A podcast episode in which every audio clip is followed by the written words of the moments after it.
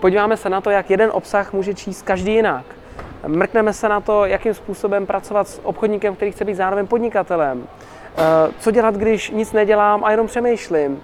A jak zlepšíme pohled na profesi obchodníka. Jdem na to.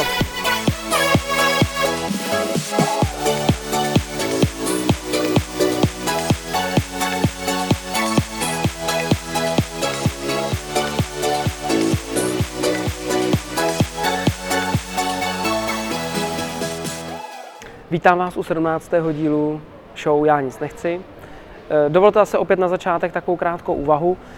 Eh, všichni jsme se nějakým způsobem dorozumívali i dřív, že jo, s křekama, posunkama, někomu to zůstalo.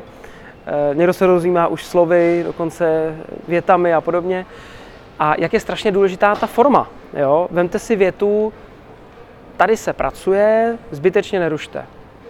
Tak je jasný, že se někde intenzivně pracuje a my nemáme rušit. Zbytečně nemáme rušit. Vemte si, že tu pauzu v té větě přesunu trošku někam jinam. Tady se pracuje zbytečně, nerušte. Takže někdo tam zbytečně pracuje a my nemáme rušit toho, kdo zbytečně pracuje. Vemte si, že obsah byl stejný. Obsah té věty byl úplně stejný. A stejně tak dost často náš zákazník, když mu něco říkáme, může číst něco jinak, než my si myslíme, že by to četl.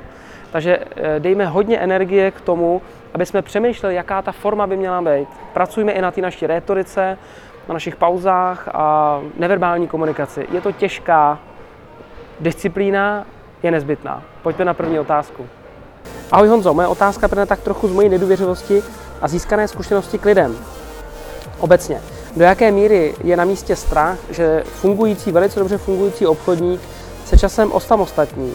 Protože firma, ve které pracuje, sice tvoří realizační tým, ale pokud ten obchodník bude dokonale znát všechny procesy, jak po obchodní stránce, tak po té realizační, třeba konzultační způsob prodeje, tak je prakticky nic nedrží dělat pro firmu. Může mít vlastní. Jak to vnímáš ty? Pocituješ nějakou obavu nebo nad tím mávneš rukou a e, řekneš slovy, život je takovej, jedeme dál. Jak se tomu případně e, bráníš?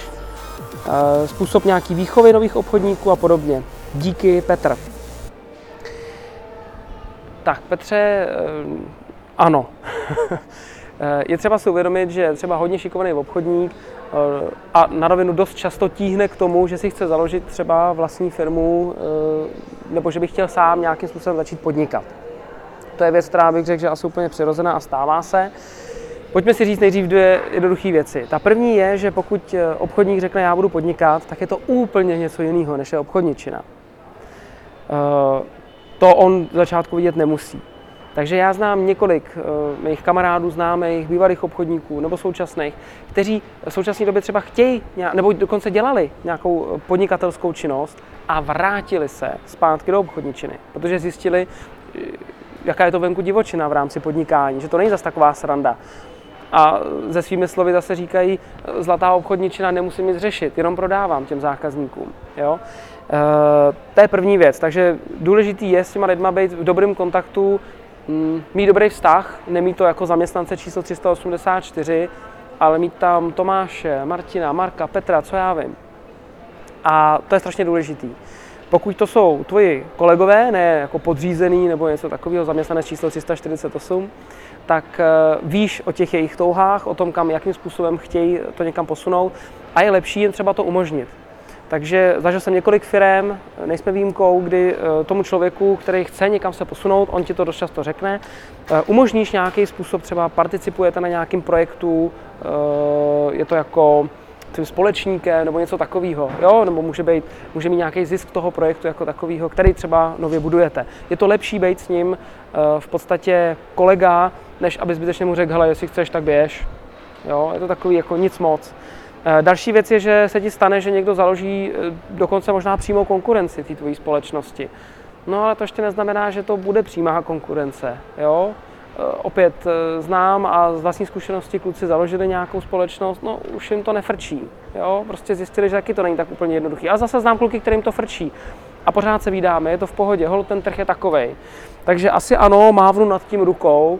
Důležitý je těch šikovných lidí se nezbavovat, ale spolupracovat s nima dál. A pokud víš, že se někam chtějí posunout, udělat jim prostředí v té firmě takový, aby bylo pro ně seberealizační, aby mohli v té firmě se sami nějak realizovat. To, že chtějí podnikat, ještě neznamená, že ta realizace je právě v tom podnikání. ale něco jim tam třeba neštimuje, něco by chtěli změnit v tom svém fungování. Takže to zkusit s tím člověkem rozklíčovat a najít té činnosti pro tu firmu. A třeba budeš mít nového společníka v další firmě. Pojďme na další otázku. A Honzo, sleduju tvoje díly a moc se mi líbí, že mám už objednanou i tvou knihu. Děkuju. Chtěl bych se zeptat, jestli se ti taky někdy stalo, že se dostal do situací, kdy si o věcech přemýšlel až tolik, že si ve výsledku vůbec nic nedělal. Jak se toho dá zbavit? Díky Dave. No Dave, možná podívej se na stav svého účtu. Mělo by ti to zvednout a začít něco dělat a nejenom o tom přemýšlet. A možná, že to nebude tvůj impuls. A to je vlastně taková první rada nebo inspirace pro tebe. Najdi si tu vizi. Pokud ty mi říkáš, nad něčím přemýšlím a vlastně ve výsledku eh, vlastně nic nedělám, jenom nad tím přemýšlím, jak to udělat, tak uh, možná není dostatečná touha toho dosáhnout. Jo? Jaký je ten tvůj cíl? Jaká je tvoje vize, sen, říkej si tomu, jak chceš, ta touha, něco, něco vytvořit, něco někam dojít, něco udělat, někým být, záleží na tobě. A pokud ta touha je silná, tak všechno tohleto jde stranou, protože jdeš a děláš to. Je to tak silný, že ti to nenechá ležet na pohovce, že by si říkal, tak teď ne, teď nad tím budu přemýšlet. Nedeš a už to, chceš, už to skoro chceš mít v ruce. A to je ta touha, ten hlad, který se nedá ukojit ničím jiným než tou prací potom, abych toho dosáhl. Eh, první inspirace pro tebe, udělej si bojový plán a časový. Zítra udělám tohle, pozítří tohle, do konce, týhle, do konce týdne udělám tohle, do konce měsíce tamto. A najednou mám nějaký systém, koleje, který mě mají dovízt do té finální stanice. Já ne, nemám 100% jistotu toho, že toho dosáhnu. Ale dělám maximum pro to, abych tam dojel. Mám větší šanci, že tam dojedu. Stejně tak, jako když si řeknu, chci být příští týden ve tři hodiny eh, v Paříži v nějaký konkrétní restauraci a dívat se, jak tam svrdliká život. Tak je velká šance, že tam budu, protože vím přesně, kdy vyjedu, kolik potřebuji benzínu, nebo kdy mi to letí, eh, kdy si mám zabukovat letenku a tak dál. Ne, mám zase 100% šanci, že tam budu, přesně v ten čas, ale mám velkou šanci, že tam budu. Jaká šance je, když si řeknu, někdy udělám něco? Jaká je šance, že budu zrovna v té Paříži, že tam budu zrovna zítra nebo pozítří? Úplně opačná. A stejně tak je to i s tou vizí a s tím tím bojovým plánem. Takže to je první věc.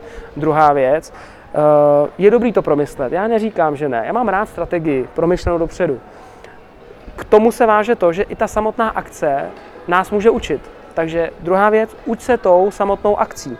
A to platí pro nás všechny. To znamená, děláme něco a ta samotná činnost by nám měla hned okamžitě vracet tu zkušenost, kterou jsme si díky té akci odnesli. Zase jenom zkoušet může být dost drahý, jo? takže samozřejmě musím to promyslet, ale musí zatím být ta akce.